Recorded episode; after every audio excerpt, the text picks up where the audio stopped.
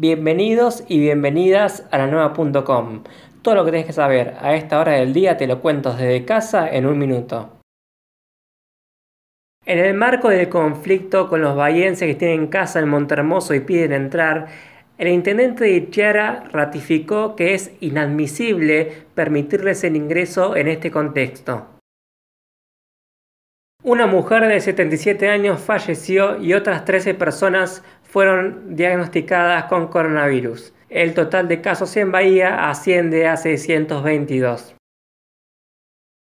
Los colectivos funcionarán este fin de semana en un horario extendido, sábado y domingo desde la mañana hasta las 6.30.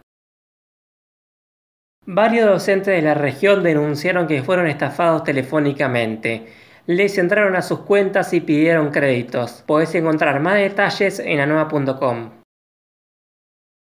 La mamá de la nena que murió en 2018 cuando se le cayó encima el portón de un supermercado pide que haya algún responsable. Se llevará a cabo un juicio. Estas noticias y muchas más las podés encontrar en anueva.com.